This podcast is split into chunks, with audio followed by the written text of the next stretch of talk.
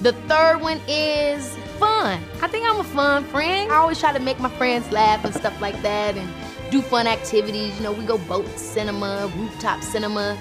Damn, it seems like all I do is go to the cinema. Am I fun? Do you remember what it was like to be enchanted by the promise of the cinema? To be delighted by the wonder of the moving image? Many of us have forgotten because we've been enslaved by the television set and punished by franchises, superheroes, intellectual property. But today, we're striking back against that most insidious of artistic declines and talking about our wow. Uh, please silence your cell phone in the uh, yeah. Um, we're talking about winter movies for adults slate 2022. Yes. Win- uh, actually, it's winter, fall, depending on what release date you're caring most about. award season people call it uh, the kickoff to that part one Yeah. of two that will probably eventually come Yeah. I would say probably in the the end of the winter uh th- of this winter that's about to happen. So we're talking early 2023. we've got our microphones we've got our opinions Yeah. we've got a joint Yeah. Yeah, Dr. Movie's about to light it up. just a little He looks like Elon Musk on Joe Rogan. that's right if you if you were watching a uh, live stream of this you'd see me squinting sort of quizzically as i He's like, "Oh, wow." wow man. Apes can like they're like basically humans. So we're just gonna puff on a little bit of that while we discuss four movies that we jointly saw. Let's take them in order starting with don't worry darling. This was a really well anticipated for us. oh boy. Don't worry darling. Ooh, i'm worried darling. Uh, what was the crowd like in the theater when we saw it? the crowd was ready for it i would Yeah. say they were anticipatory they were like can we get this movie in our eyeballs And like I would love to ask you, what happened to the crowd as we were watching it? turned on the film Turned completely. turned on the film i mean by now you know we won't linger on this too much because the We all know what happened. over don't worry darling is you know done to death what a promotional beginning and what a downfall Mm. but uh, the film is trash Yeah. uh, by every conceivable metric. It is Yeah. edited poorly. it is shot, I guess, shot okay. Written poorly. uh, written terribly. yeah. Uh, let's look really quick at the other movies that the principal writers of Don't Worry, Darling were responsible for, shall we? Shane Van Dyke. Oh, The Silence. Oh, Chernobyl Diaries. Oh, Titanic 2. Yeah, hmm. you know They this is good. knocking paranormal entity, battle dogs, Transmorphers. transmorphers. Yeah. Yeah, so we got someone who's writing the those rip-off movies that are meant to make you think that it's a movie that you want to watch. So, folks, this can happen in Hollywood if you're not familiar. Is that you spend your life sort of like writing dreck, Yes. um, and then you have a script. Maybe you've always wanted to get it done. Uh, you're not a very talented writer, Mm. but someone sees it. yeah. Maybe that person is Olivia Wilde. Maybe you got on the blacklist or something. Somehow your script got a little hype. What what what is the blacklist? Can you tell us? Oh my god. All right. The blacklist was this thing that was started by some guy. Who cares? Yeah. And essentially, what it is is a place where screenplays can be sort of shared amongst uh, producers and other screenwriters and various uh, Hollywood uh, people in the know. Yeah.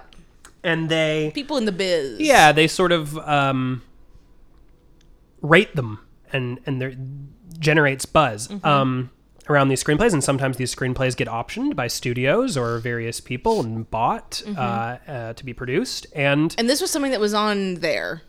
and this was something that was on there. And th- by the way, the Blacklist has a pretty dismal track record of producing hits. Um, there will be some films you've heard of uh, that have come from it, but um, not many good ones, Yeah. as it turns out. Yeah. So, uh, jury's out on sort of whether it's a very good resource. You have to pay for it, Mm. uh, and there are like tiers Mm-hmm. where you you know get your script pushed and stuff. It's it's you know Mm-hmm. kind of like a casting director workshop if you're familiar with familiar with the acting world. It's kind of like a pay to play type Mm-hmm. system where it's like, well, should I be doing this? I don't know. Is this ethical? I don't know. Is Yeah. this really? But you know. The entertainment business is a hard business, Yeah, and it's um, even for people as well connected as Olivia Wilde, because boy, did she make a stinker, folks. Yeah, it's just it's just not a good movie. I mean, I think that I really wanted to be charitable towards it as it kind of kicked off. Um, Yeah, but I wanted to like but it. The trailer was great. Pretty quickly doesn't have the chops. Um, if I'm going to say something nice about it, which I would like to say, I thought that the costuming was beautiful, uh, Sure. and Florence Pugh looks fantastic for the entire movie. Mm-hmm. I love what they've done with her. Uh, however, looking at Florence Pugh having cute hair and wearing an adorable dress is not enough to make this movie worth it. You said some good things. I'm going to say some bad things Mm-hmm. uh, in a line. Script terrible. Uh, Florence Pugh does not investigate her situation at any point. She just kind of has weird things happen to her. The weirdness of those things doesn't even escalate in intensity. It just kind of happens until eventually she realizes she's in a simulation. Oh my god, an incel simulation. There's lots of Um, loose ends. Harry Styles eats her out. Like uh, twice? Like twice, even though why would that happen in the incel simulation? Um, Harry Styles is a bad actor.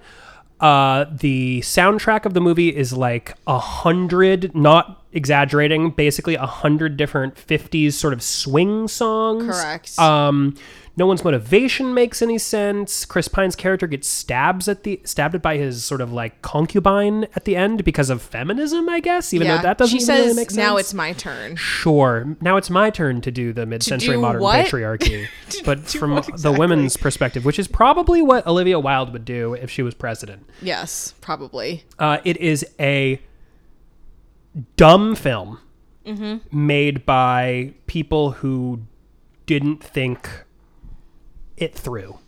Correct. Yeah, there was not a lot of yeah, it there's just a lot of dangling things going on in it in a way that's very distracting and not satisfying. Um and it's not worth it. It's you know, a- and Don't even see it because, I- like, oh, it's bad. I think that it's very telling that we saw this movie maybe I think like the week that it came out and we haven't Mm-hmm. talked about it till now because there's just not enough to say about it aside from like it's bad in uh, like a highly produced kind of way Mm-hmm. and you know it's, the discourse has been done to death yes. on it.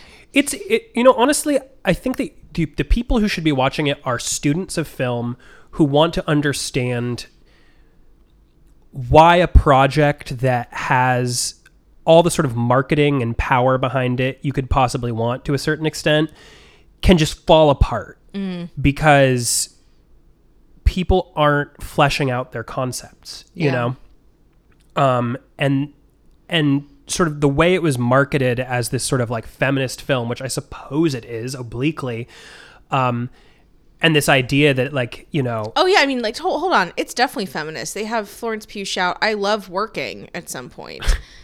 That's how you know cuz cuz women that's right yeah she's a surgeon in the non-simulation world and she's miserable she's miserable but she loves working. It's like all right, we didn't have to say it like that, but okay. it's Girl just it, it, it's a movie written by someone who is addicted to twitter yeah. uh, yeah. and not even the fun twitter Yeah. the you know just the Twitter that nags on you.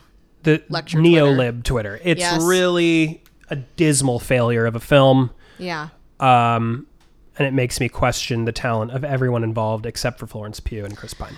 Yeah, they, they they will endure. Of course they will. Um so, you know also, she wrote the two POC characters out of the film, oops. and then Oops. I just want to say a little bit. Actually, Okay. I'm not quite done. Dr. Movies is going on. I, I'm getting. I just it got me heated at the time, and apparently I'm still heated now. Yeah, he's ramping and, up. and it has been said, but I'd like to say it on this podcast. Yeah. I'd like to get it on record that it's annoying that Olivia Wilde used Shia LaBeouf's abusive behavior that she condoned on the set of Don't Worry, Darling to Speak to market it. the film at, and and but beef up its feminist bona fides. It is unethical what she did to, Mm-hmm. Yes. to pretend that she did not enable his behavior, which she did.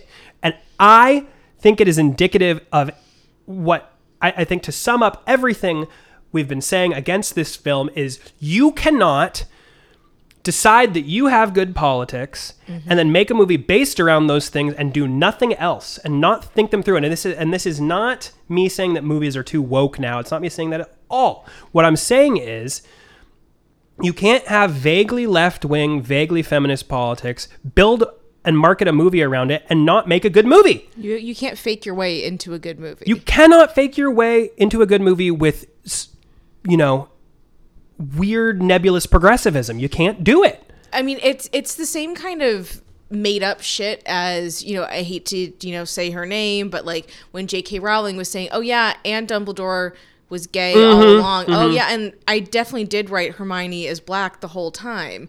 It's like you can't. You can't go. You can't Yeah. say and like that. It's just not true. I mean, there was like a, a little micro version of this for um, Halloween Ends, which was made mm. before uh, you know, BLM of 2020, but like during the actual promotional tour, like Jamie Lee Curtis kept talking about how they were kind of doing a commentary about like BLM sort of stuff. It's like, no. Mm-hmm. It's about trauma. It's about trauma. Pick like, the no. discourse word of the year Yeah. and market the hell out of it. Mm-hmm. And it doesn't matter whether your movie bears any relationship to those themes or not.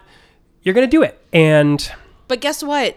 The returns are are, diminishing. people are, are, are they're going to call you out on it. You They're gonna call you out with on it and now. the problem is it gets obfuscated by the dipshit Ben Shapiro's Mm. and you know alt right influencers of the world and just right wing whatever who are just like oh this movie's woke this movie's doing wokeness this movie is forced diversity blah blah blah blah blah. It's like no none of those complaints are valid. Shut the fuck up. Yeah. What is valid and what this podcast is trying to draw the distinction on is you can't do wokeness and nothing else Yeah. There's not, it's not enough.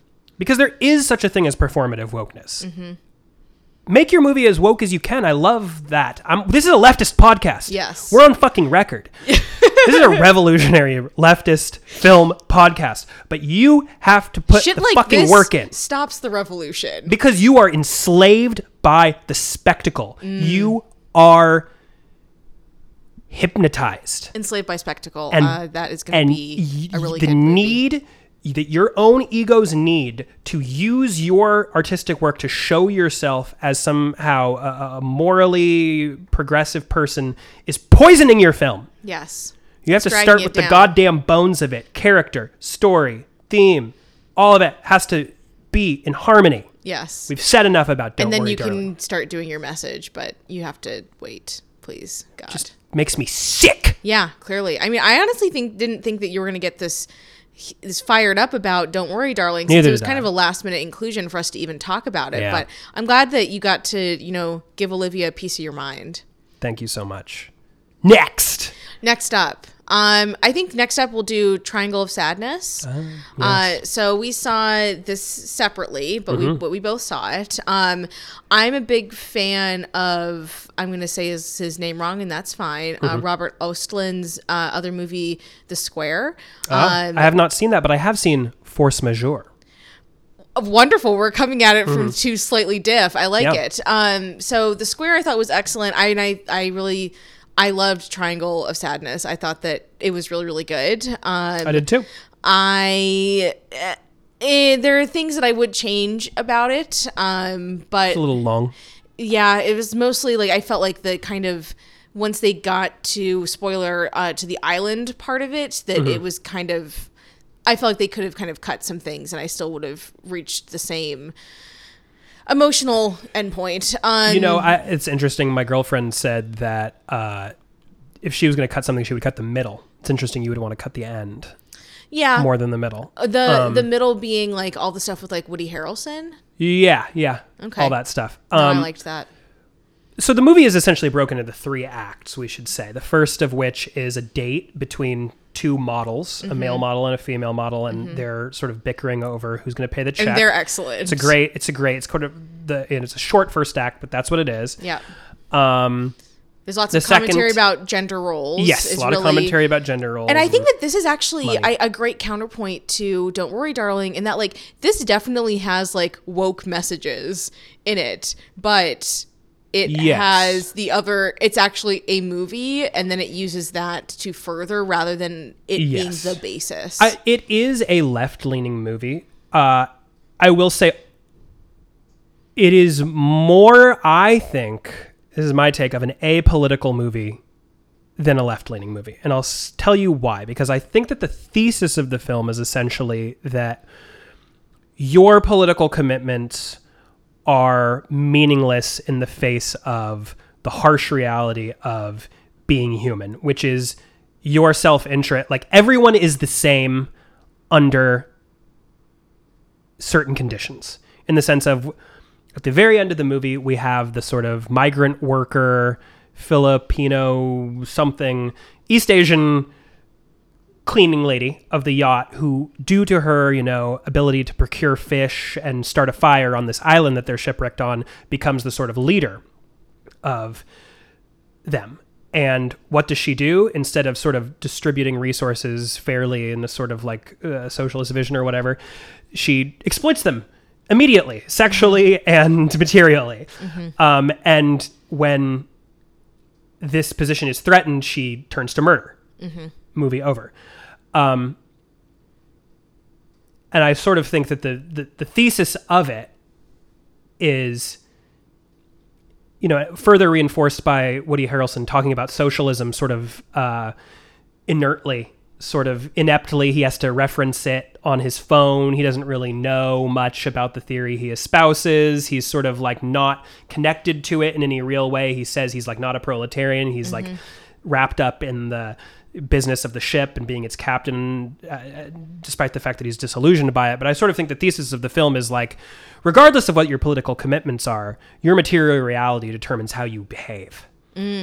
Um, so you can say you're a socialist all you want, you wouldn't be on the island, uh, were you to be shipwrecked there. Um, and it sort of reminded me of another. I've talked a long time. I'm almost done, but it sort of reminded me of another film uh, by Yorgos Lanthimos, um, uh, "Killing of a Sacred Deer," which uh, the thesis of which is sort of, as I see it, is that all human relationships are transactional, um, which is a sort of very cynical film. And I think that Triangle of Sadness is a very cynical film.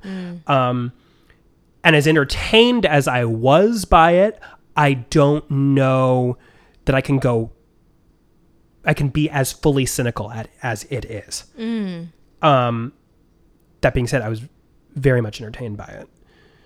Were you laughing in the theater? I was, yeah, at multiple parts. Uh, uh, the part I laughed most at was when they're all rolling around in shit that's spewing out of the toilets. Um, yeah, that killed in my theater too. yeah. People loved it. I also laughed a lot at when the migrant worker like sexually exploits the male model. I thought that was just a fucking laugh riot. Like You're, all you that heard stuff it here, was good. Doctor Movies is cool yeah, with that sort of I, uh, stuff. I do think it's funny for men to be uh, uh, uh, extorted. I was gonna say I'm like we're gonna leave it in, but ultimately Doctor Movies is the one who edits these, so he can self censor or not. Mm-hmm. That's right. I mean, I think that I like y- yes, I agree that it's a very it's super cynical, but I think like I was really impressed by less like and I, I guess I, I suppose I don't mean woke as in like politically liberal uh Sure. to be clear like that's not kind of what i mean by by woke but you know in the in the first act um you have you know the male model and the and and the lady model female model just Mm-hmm. the regular model i guess we don't use a modifier for model when it's women like we do with nurse as well um because modeling is for girls. Um Mm-hmm. and they talk about that a bit. They're like you know you're getting paid less than the women whatever. Um but the few industries where that in a few would be yes. true. yeah, a few that, that would be true. And but you know just in particular this and they're kind of they're arguing about money who's going to pay the bill. Uh, they kind of get to the the male model who's i think his name is carl so i'm going to call him carl um is you know basically saying like i i don't want a kind of like traditional like gendered relationship like i think that you're kind of thinking of it a- in and that like we need to like evenly split whatever or like it's it's my job to pay because i'm the man and she's you know uh, i don't find talking about money very sexy so let's mm-hmm. not talk about it. Right. and he's just saying like i that's not what i want. I want us to be partners. I want to experience kind of like what that is like. And then mm-hmm. by the end of their conversation he kind of tracks back and, and he he just doesn't want her to break up with him Right. um and so he's just like whatever like it, it's fine so they kind of put it aside and then you know when they get onto the boat there's more of like the gender role stuff Yes. going on like he feels like he needs to be defensive uh, against this you know this male worker on the boat um, because he might be a sexual competition for his girlfriend. Um, and then by the time you get to the island like yes we have um, you know the the kind of re- like a, a complete reversal of, of, of the class order um, Yes. where we have you know our migrant worker now at the at the top. Um, female a, a migrant worker. female migrant worker. Um and yeah so and then they she begins to sexually exploit him and it's almost i almost feel like it's like oslin saying it's like well like did did did you get what you wanted when you said you like didn't want to be in that traditional for i'll show you something that's not kind of aligning to that. And also it's it's pretty bad and you can see why this isn't so positive because in the beginning he does you know kind of accuse her of taking advantage of him which she for sure is and mm-hmm. being manipulative.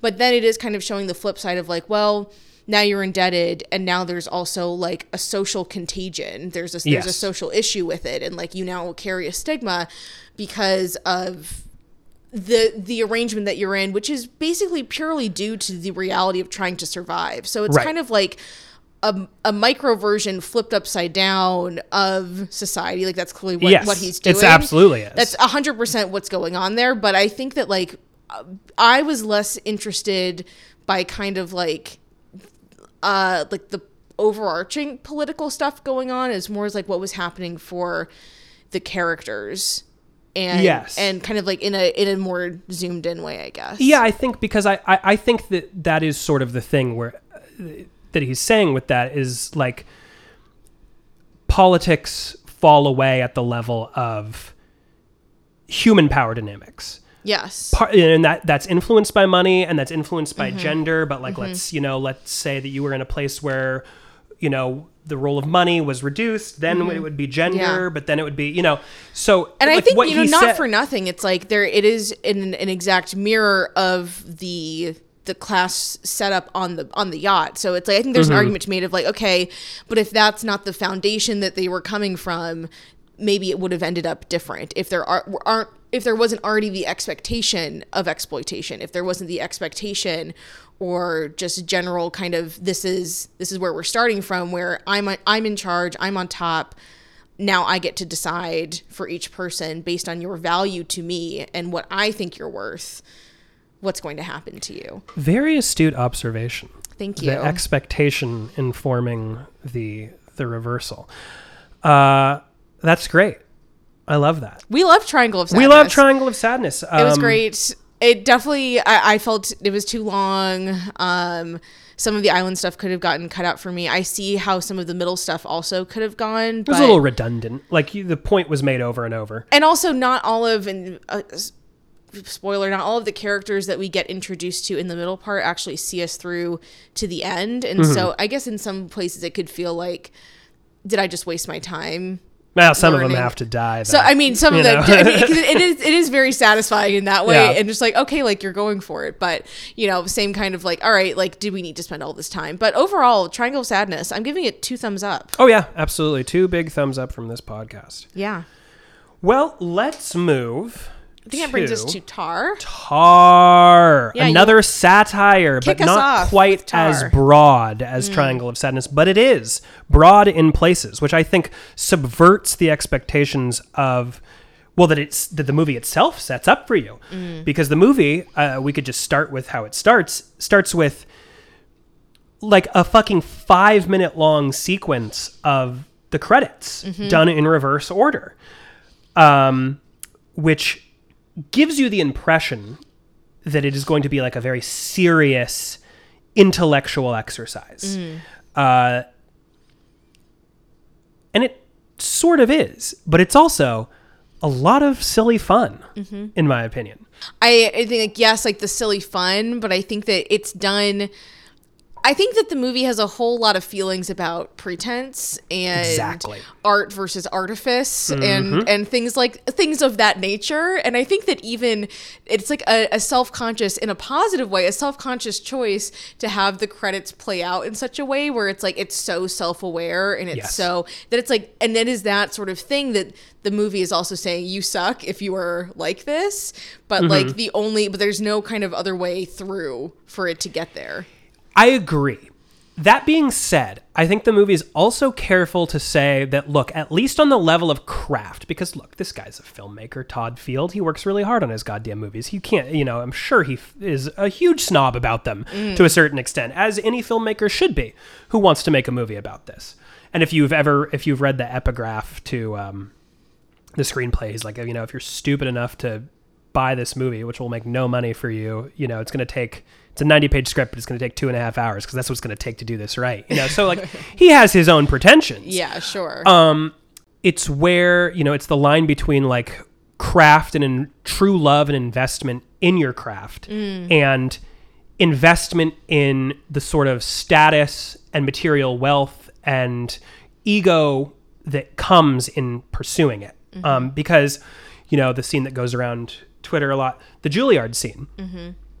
Lydia Tár's right. She's right. She She's not say it. saying pretty much anything wrong Yeah.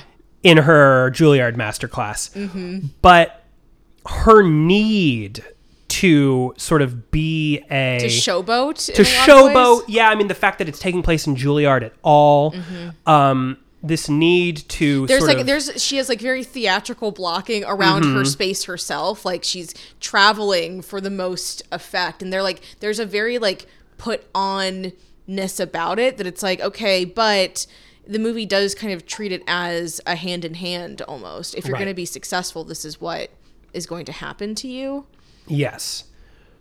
In terms of the content of the lecture, she's sort of like laying the smackdown on these sort of like overly woke Juilliard students who, you know, like don't want to listen to Bach because he was like a, a, a white cis white asshole, cis white guy and and various things. And she's sort of leading them through it and is like, you're fucking morons. Like these these composers, like you have to take them out of their like yes, they're informed by these things, but then also, you know, they're foundational in all these ways, and she's totally right. But where she goes a little wrong, I think, is where, you know, she's like, "Oh, do you, you know, did you see this or that?" And the students are like, they they have no reverence for the sort of like class trappings of mm. everything she's talking about. So I think a lot of her like investment in the importance of these composers or whatever like has like sort of nothing to do with the music. It has more to do with their sort of class position and their status within Appeal to music. tradition sort mm-hmm. of thing. Yeah. And her students don't give a shit about that, mm-hmm. rightly, to a certain extent. And she mm-hmm. can't sort of handle it. Um, and so sh I think she is right to sort of like hit them, hit them over the head about like, But you know, she- she don't does- cancel these guys. she but does also, kind of get into like personal attack zone Yes. once it's clear that her approach of you know appealing to tradition appealing to the, the class trappings Mm-hmm. of all this this stuff that that's not getting through Mm-hmm. she and but even she goes on sort of a personal attack the thing is yet again everything that she's saying is right it's true or she you know she references uh, when we were doing this recording in Papua New Guinea or something like that, and it's like, okay, so like this woman who we recorded, like, you know, she she definitely checks the boxes of someone that you would want to listen to as someone that you relate to, you know, like she's like it, goes like kind kind of down down d- down the road in terms of like identity markers, Right. And she's like, but do you understand anything about her life? Is that something that's relevant to you at all? Like, even though it doesn't, you know, she's not a cis het white guy, like, you have as much in common with her as you do with Bach. Right. And so there's there's still that kind of like removed aspect to it, but Mm-hmm. she makes it so personal towards this student Yes. that like even as the scene was going on and like okay like this is going to be part of part of the the downfall or like the Mm-hmm. what, what what becomes of in the in a very loose sense the plot Right. Um, well, and the her real crime isn't even her sort of snobbery and attachment to these you know sort of social signifiers, but her sort of sexual exploitation. Yeah, I was like, there is a real uh, crime here. the girls Yeah. that are you know come through her program, um, and you know grooming. She's grooming. a groomer. She's a groomer. Um, and I did okay. We have seen brief pause just to talk about Twitter really really quick. uh huh. The Twitter takes on Tár have been fucking abysmal.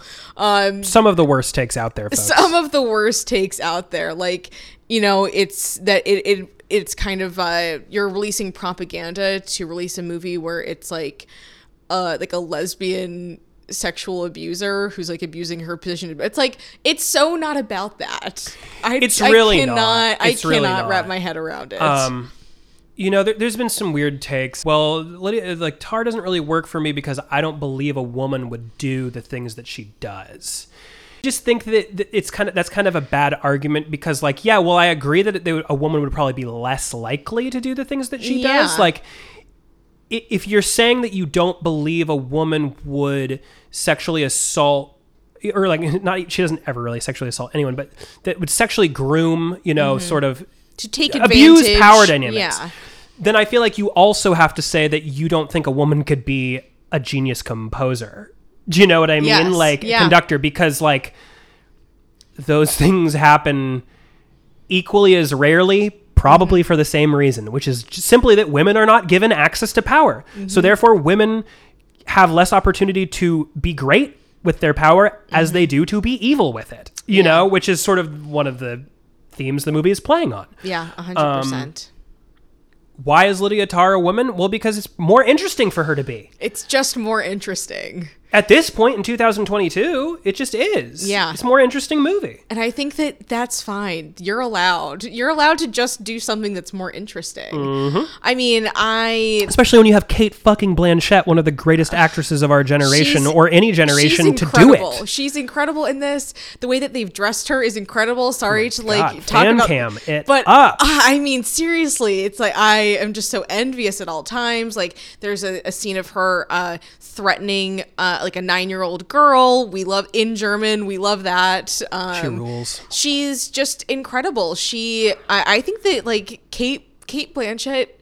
she really went hard. She went hard on this one. Yeah, it's one of her career-defining performances, and deservedly so. Yeah. We should say the movie could end with her weeping at the tape of I don't know if it's Leonard Bernstein, but the other composer. I thought that, that it was going to end then. because th- I think that would be a nice little, uh, neat little book end to this idea that she lost track of why she loved music in the first place and became more obsessed with the status of it. But the movie does not end there. And it's so much more effective that Yeah. it doesn't have that kind of neat, narratively satisfying Exactly. thing going on. It's- Because yeah, I gotta narratives aren't agree. satisfying. Yeah.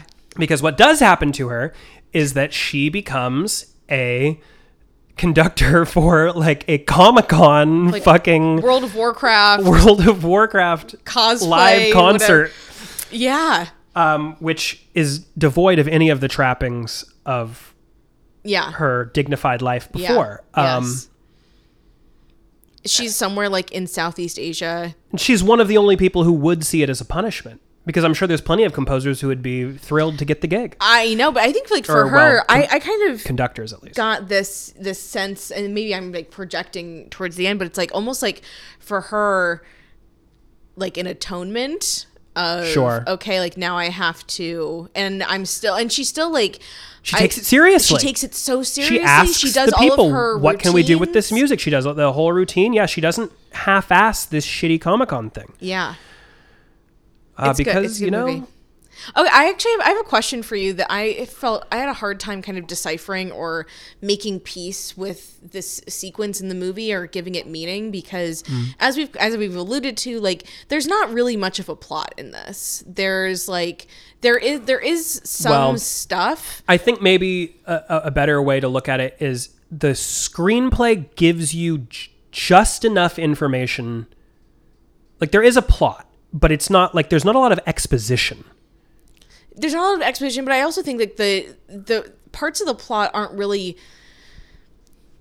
it's very I guess like it's very naturalistic in a way because like Yes. the parts of the plot are not connected to each other necessarily. There, there we, we it's like scenes from a life. Yes, and the yeah, life yeah. progresses. Yeah, totally. The so most exposition you get is at the very top when she's introduced in a long like NPR. that was a great scene. Let's move on to Le menu, the menu. We're moving on to the menu, folks. Which we did see together. We saw it together. And we enjoyed it together. Yeah, we really It's liked a it. Fun film. it's a romp. Another satire. Wow, satire is the. This that's the only that's the only way should- that yeah. they make movies for adults now. I know we should maybe rename this pod the satire uh, fucking pod because yeah, yeah, cool. that's three of the movies we saw. yeah, yeah. But the menu is fun. The menu is super fun. Uh, Ralph Fiennes is so fun. Um, I, I'm kind of. We've been talking about this recently. I'm kind of overexposed to Anya Taylor Joy right now. I'm a little bit over her. I think everyone is. Uh, I, I think she's miscast in this film. I'll just come right out and I say feel like it. she's been miscast a lot. Well, she's a her Q score is through the fucking roof right now. I think Uh-huh. anyone who can get her into something wants to right now. Yeah. Um, she's just a very bankable star. I do think she's a huge talent. Uh, I I think she's miscast in this role. I think, you know, I don't want to put Aubrey Plaza and everything either, but I think I know an Aubrey Plaza would have been better in this role. I Mm-hmm. think, you know, like even an Emma Stone would be better in this role. I hate Emma Stone. Oh my gosh, I'm cutting that out. So no. Um, I think you know there's plenty of actresses I could think of who would be better in this role than Anya Taylor Joy because I just she doesn't really give sort of like grungy Zoe Kravitz. cool girl energy. Yeah, you know, um, someone like that even. Yeah. Uh,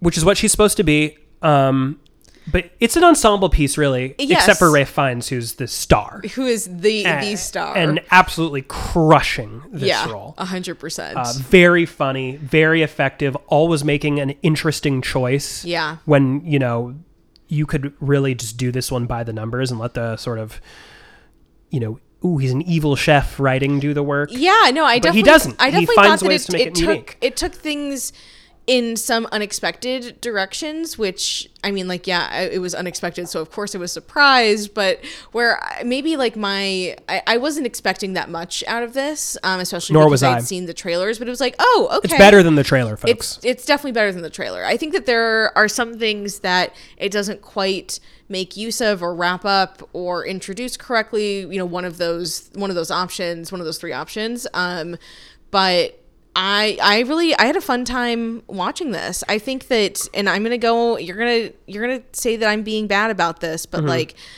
I would not recommend that you see any of those three movies in theaters because of annoying people in the audience who want you to know that they got the joke and they thought it was funny and they understood. Rachel by doesn't like communal loudly. experiences of people laughing and enjoying the movie together. Uh, I I she just has- it's she weird. No, it's Oh like just like you gosh. like you know chuckle chuckle to yourself, but like don't make it a whole thing. Like you I- know, I not everyone know. is is so.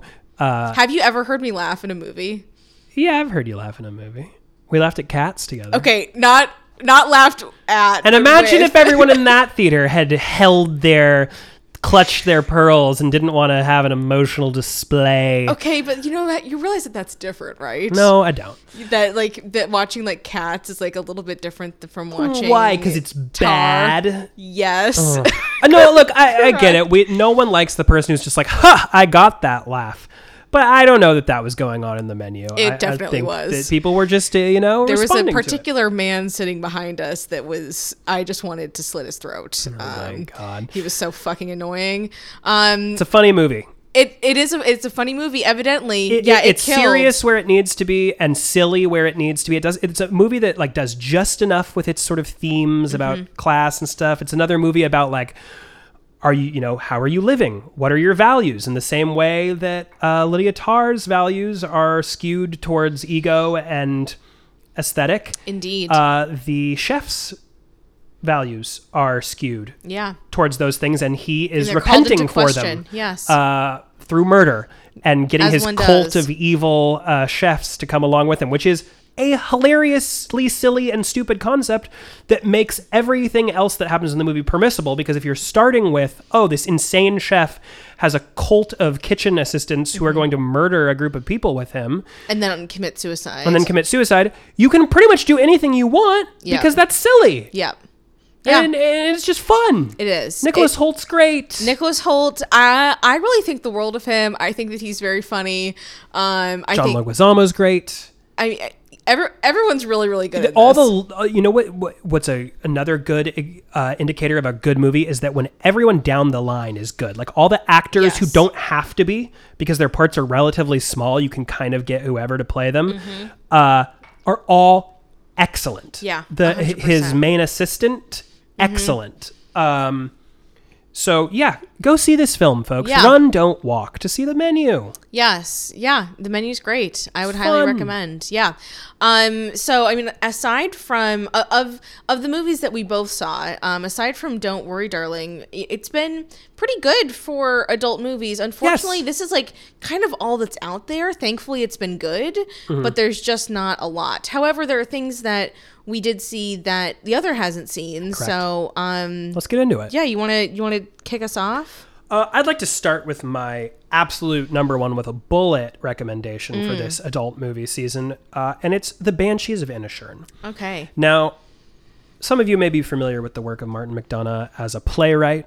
Uh, he's written a lot of plays, but he's essentially retired from playwriting, even though his most recent play, Hangman, had a Broadway uh, run recently that was quite good. Cool. I saw that production. Uh, been a fan of him for a while. Three Billboards uh, didn't really work. Uh, But you think that people? I think people are unnecessarily too hating- harsh on it. That being said, I don't think the movie works. Um, mostly because I just don't think that Martin McDonagh like needs to be writing Americans. Really, uh, he's sort of like lost in that world. But boy, when he's writing about Irish people who are lonely on an island off the coast of uh, of Ireland, Ireland. it's fucking good.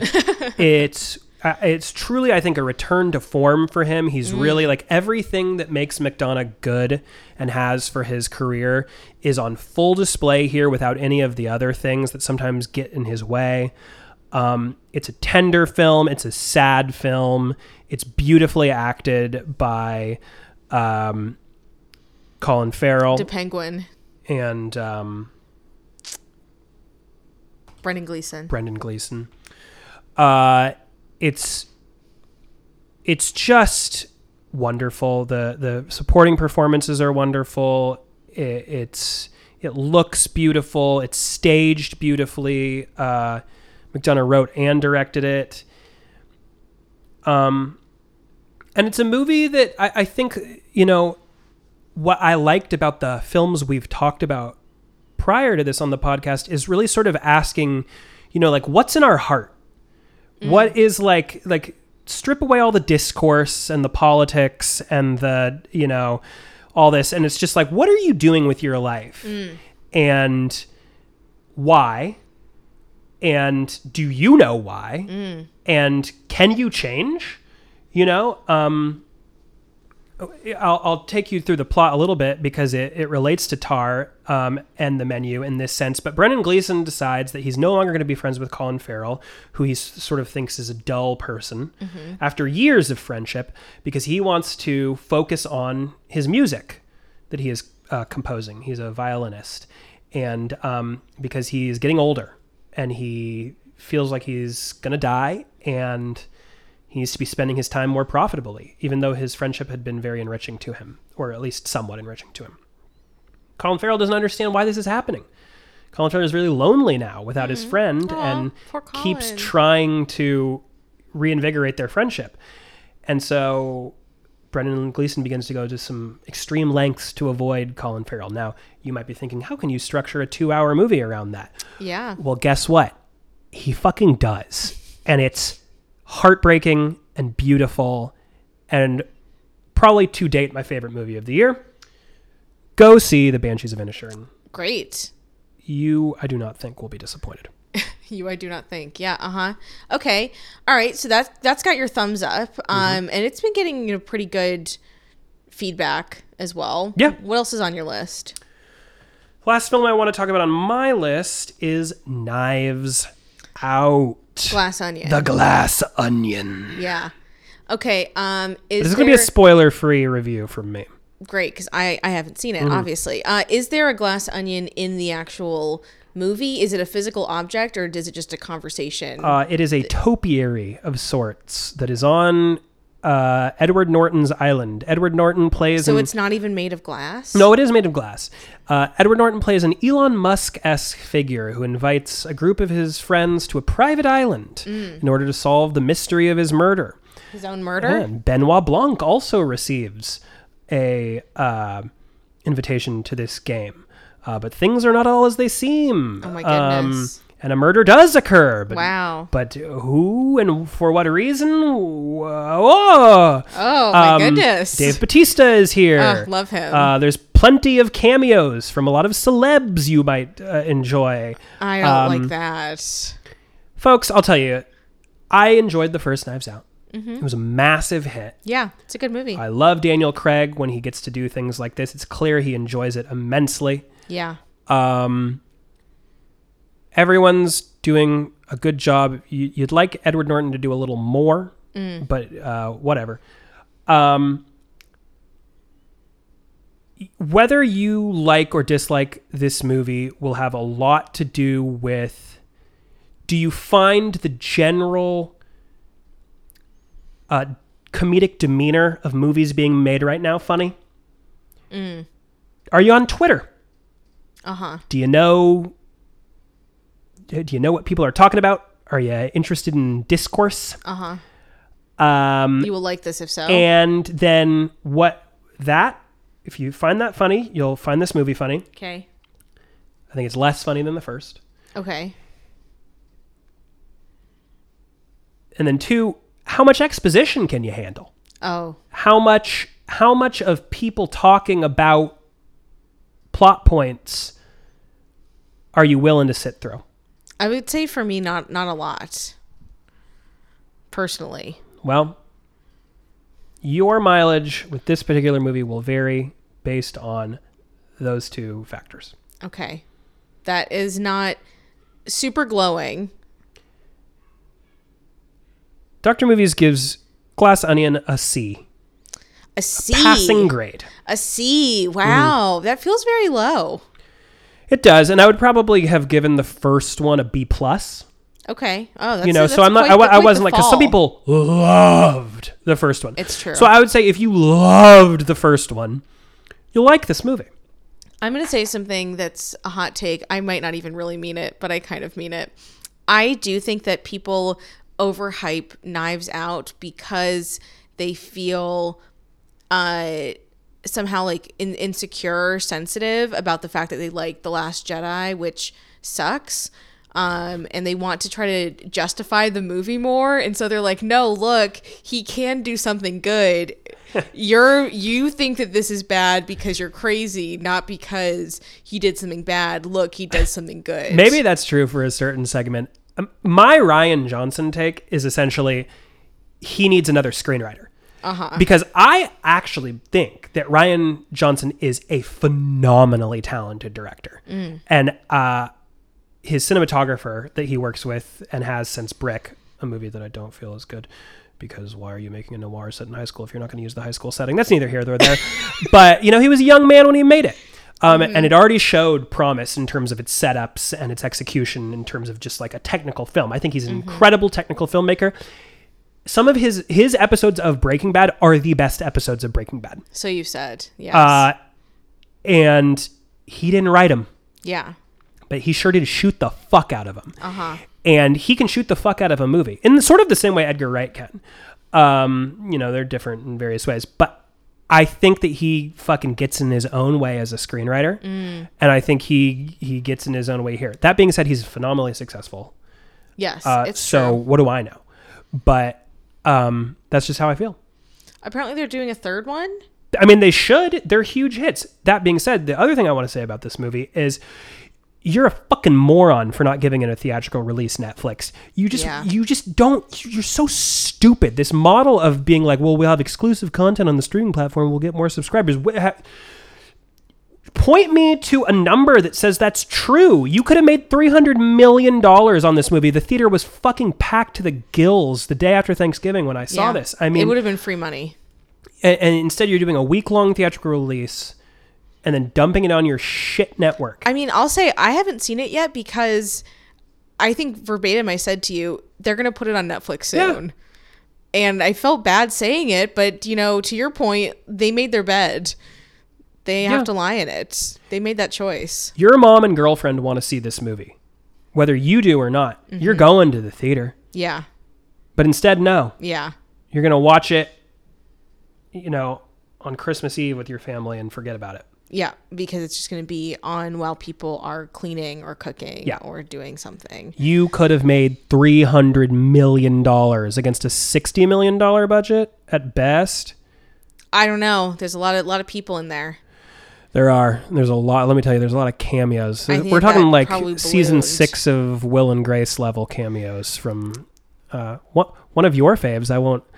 Uh, I won't. No, spoil it. Who is it? You want me to spoil it? Yeah. No, I want you to see it. No, I want to know. No, I'm not gonna. is. I'm not gonna spoil it. no. I'm not gonna spoil it. All right, moving on.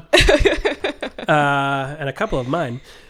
Moving on to Rachel's movies she wants to talk about. I yeah seen. so i i also have basically two. Um there's two more that i'll just give a shout out uh to at the end. Um but the first one is the wonder um, which is another florence pugh movie. It's also a netflix movie. I don't think that it actually had any theatrical release. Um it is uh, surprisingly very good and I, I wasn't really expecting that um Well, The Lost Daughter was a Netflix movie, right? Yes, it was. I've al- I've seen loved that. another um Florence Pugh Netflix movie that was not good. Um and this was kind of like kind of like a spooky movie, but it's more of a it's more of a of a drama or like a thriller than maybe a thriller, but more of a drama. Okay. Um so it's not truly truly a spooky movie. Um but I think that like the kind of the, the the biggest issue with it is that it's corny. Um, in that there, there's a whole framing device where th- when they open onto the movie, it's it, it's on a sound stage and you're seeing like the sets and like the props and stuff like that, and like then mm. they have someone coming on, the, on a voiceover and they're like. To all of the characters uh, in the story, this is real. So treat it as real yourselves because when stories make an an impact to you then they're real and so it has like a whole like the power of storytelling framing to it which is awful And like the, the like the weird thing about that is I always roll my eyes at it, even though I like believe it.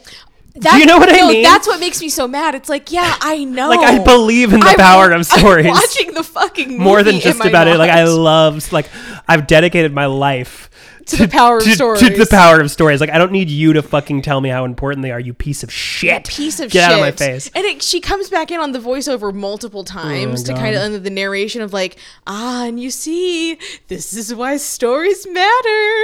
And then it ends with like, you know, the character who's been doing the the narration is also a character actually in the movie, does like a fourth wall breaking, like delivering stuff to the camera about about the power of stories. Um, and it's just like if you. Game of Thrones out finale ass. Game of Thrones finale ass, and it's just like, yeah, I I agree. Stories are important, but like, my God, There, why? well, aren't there there are some like theorists who believe that like they're literally foundational to like the way our brains work in the sense of like But you have to stop to being fucking corny to, about like, it. Literally, I don't even like shit and wipe your ass like like you have a story. Yeah, we get it. Stories are important.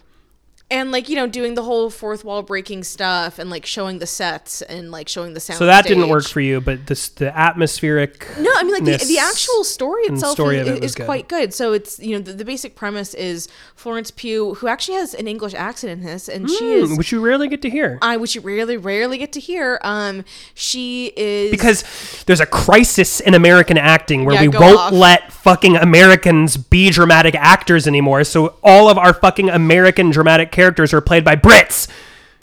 Fucked up. It is, yeah. It's it's it's Whatever. unjust. Do you want to keep talking about No, it? that's it. That's Get it I have to out. Okay, so Florence is actually uh, English in this, uh, and it's like around the time of I don't know, maybe like the Irish potato famine or something when she's like she's gone over to Ireland to like witness this this girl she's a nurse um this girl who hasn't eaten for like 4 months.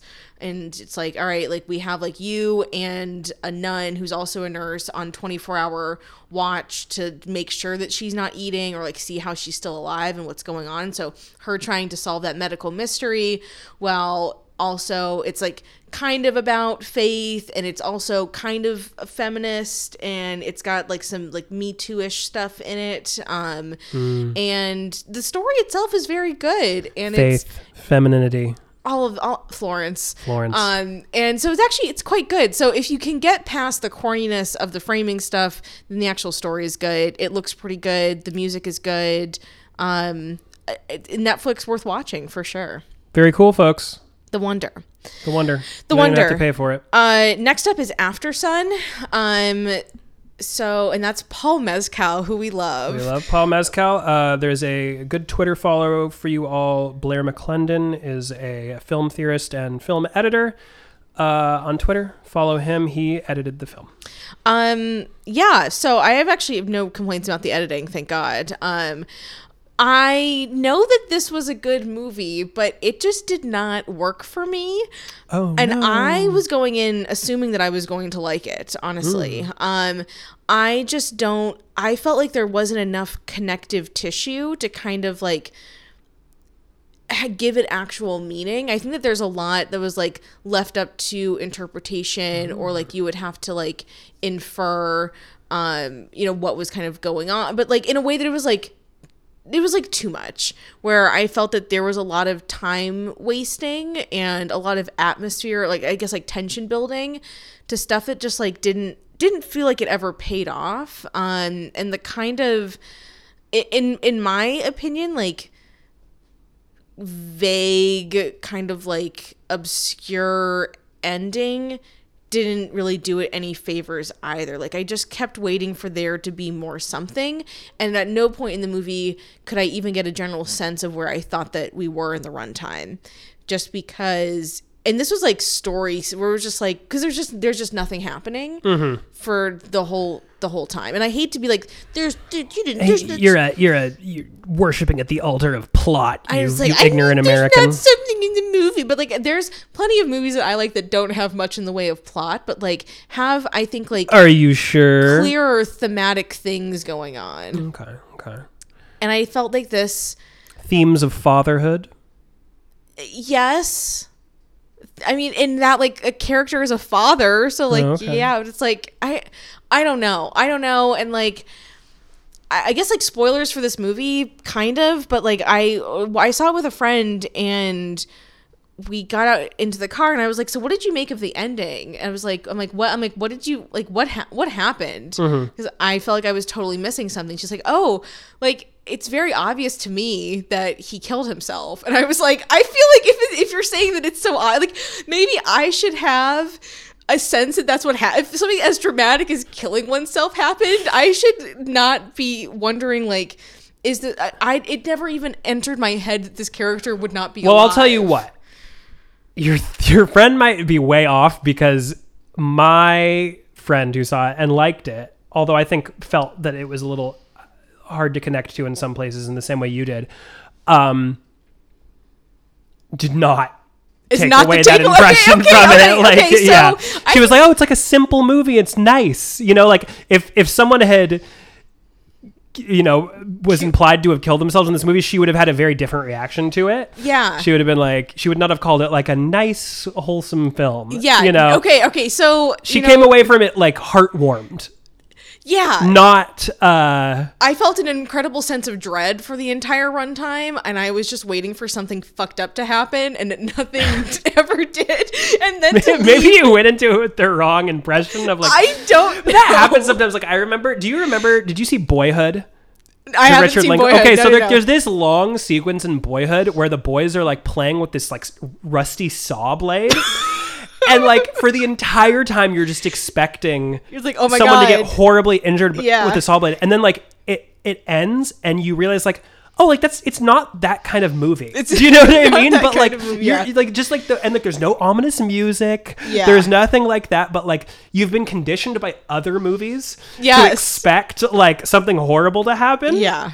Especially if you've been watching movies like that recently, but it's just like Which I always oh, like if I had thought about it, like there's no real reason that someone's hand should have been cut off by a saw blade. I totally projected that onto this scene, but like it was very distracting because I was expecting something to happen. I mean, I think there's like um, there's moments of tension where like I feel like the the, the story or whatever it is also bringing attention to the fact that like she's like a young girl on like the cusp of being a young woman and like her, like early kind of sexual stuff and like she and her dad are also like sharing the one room and like kind of sharing the bed and like there's a scene where like she walks in and like he's like passed out naked on the bed at one point, but he's like he's face down. We don't see Paul Mescal hang dong, so don't get your hopes up. I know. you can But- see that in normal people.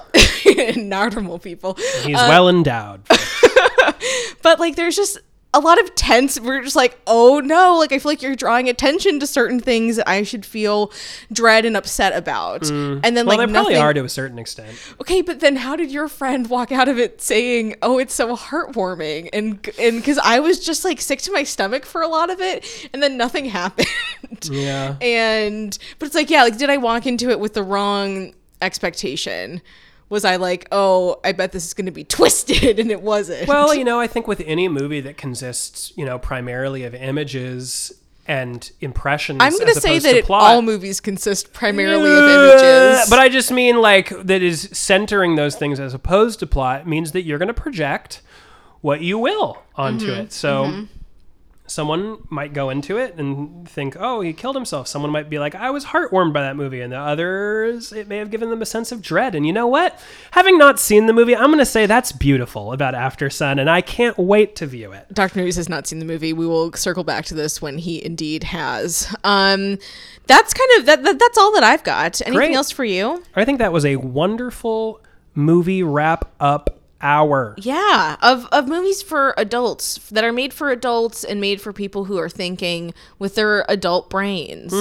Um, Not- not, for little babies, not for the the love of IP, um, for the love of cinema. For the love of cinema, for the love of craft, for the love of ideas, for the love of feelings, emotions. Do you have any feeling on you know what we might tackle next? Uh, well, we were going to tackle um, Saving Private Ryan, perhaps paired with the Kranzer. Yeah, yeah, now. yeah. Um, you you floated that. we do need to watch Boys in the Hood, and I think pair Yeah. it with another uh, socialist realist piece. Yep. Uh, to compare those things. Um, in terms we of new movies, We did talk. Actually, not new, but we did talk maybe about potting. It's a Wonderful Life. Oh yeah, that could be our Christmas film. yeah, our, our holiday film. Yeah. Um, yeah, but in terms like what even is new that what's coming out that we need to see? Well, oh,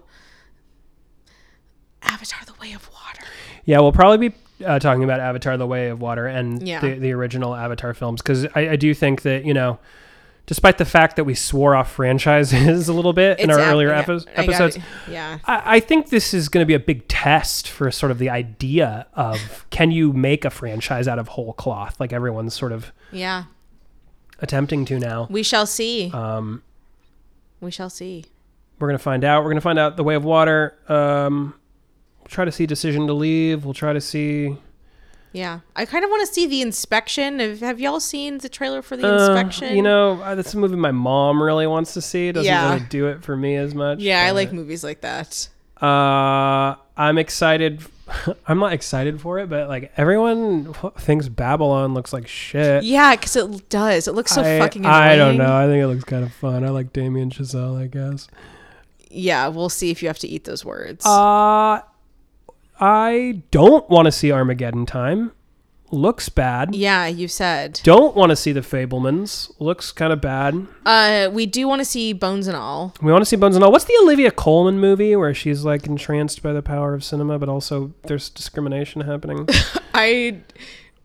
Uh, Empire of Light. oh yeah, Empire of Light. Yeah, maybe I'll see that. I don't want to see that. Um, you I saw on your watch list that you want to see the the the Black Gay Marine movie from A24, which I think looks like shit. Wait, sorry, what movie? the like the the Yo, inspection. that's the inspection. oh wait, what did I what what did I think the inspection was? I don't know what you thought it was. Oh, I thought that was the Saoirse Ronan movie. no. No, okay, well, No, I want to see the no, my mom does not want to see the inspection. My, my mom that, that would melt my Gabrielle mom's Union brain. looks great. well, no one's saying anything bad about Gabrielle Union, but that movie looks like poop. Am I coming out of my butt? like that looks like shit. If you want to see a movie like that, watch Beau Travail. no, I actually that that's also on my list. Oh yeah, that's a great Um, movie. no, I do want to see that. wow, you're so mean. Um, It looks bad. no, it doesn't. Oh god, No, it looks. it looks Boo. fun. I'm sorry. I'm just gonna look on my watch list to see if there's anything that's worth mentioning. Release date newest first. Let's go. I can't believe you're hating on the ex- the inspection. It looks so bad. It looks shitty. You're wrong. Uh, I really want to see the whale, and I think that you do as well. Oh yeah, the whale, the whale, the whale. Yeah, for sure. Um, I saw a trailer for this movie called Corsage. Um, Oh my god. really good. It's got a 3.5 right now. So I think that that should encourage you. Currently, the inspection has a 3.4. So you might need to, you know, issue an apology. Um, No. I guess I got a few other things on here, but um, I guess last note before we close out um, is I've been corrected by a number of people uh, that I have spread uh, misinformation, fake news about Noah Centineo, uh, who uh, we referenced in our Black Adam pod as our favorite character, Atom Smasher. Um, Issuing a correction, issuing a correction. issuing a correction. Uh, wrong white boy, wrong white boy. no, so Noah Centineo is in fact not from the Kissing Booth. Um, he is from All the Boys I've Loved Before. Oh. Okay, so right white and- boy, wrong And the person who's in the Kissing Booth is. Maybe I'm going to get corrected on this, but I'm pretty sure it's Jacob Elordi who's going to play Elvis Presley in the Priscilla Presley movie that they're making. Okay. So is Jacob Elordi also in? He's not Euphoria? in Black Adam. yes, yes, Okay, he is. gotcha, gotcha, gotcha. Which I don't think either of us have actually seen Euphoria. Uh, I watched the first episode of it. My jaw was on the floor. it is one of the wildest fucking things I've ever seen, just in terms of just like someone showing their whole ass, and I don't even just mean like in real life. It's just like, man, that guy's brain is stupid. Um, that being said, I almost respect it. I don't know. I might continue. TV. This isn't TV talk. oh, is- this oh, is did I tell you? I watched two more episodes of Andor last night, and I was like, Doctor "Fuck, Movie's just trying to convince me to watch this. this got series. it got even better. it it's truly like here's the thing, folks, about Andor. I'm gonna I'm gonna keep any any of this in, but like it's good, but Wow. it's still TV. Do you know what I mean? And the people slobbering over its knob, it's just like I'm sorry, but like, have you ever seen a good TV show before? This is like as good, if you are not a little refusing worse to than watch White Lotus That. No, season I'm not. two right I'll now. watch it. I'm just so- taking my goddamn time. Well, why are you prioritizing Andor, which you think is fine, but still TV? White Lotus is beyond. Uh, because that's just the order to I got it in. cool. Um, well, maybe we'll have to circle back with Andor talk, but Andor update. And or update. Till then, this has been Movie Podcast Evangelion. That's right. Goodbye. Bye.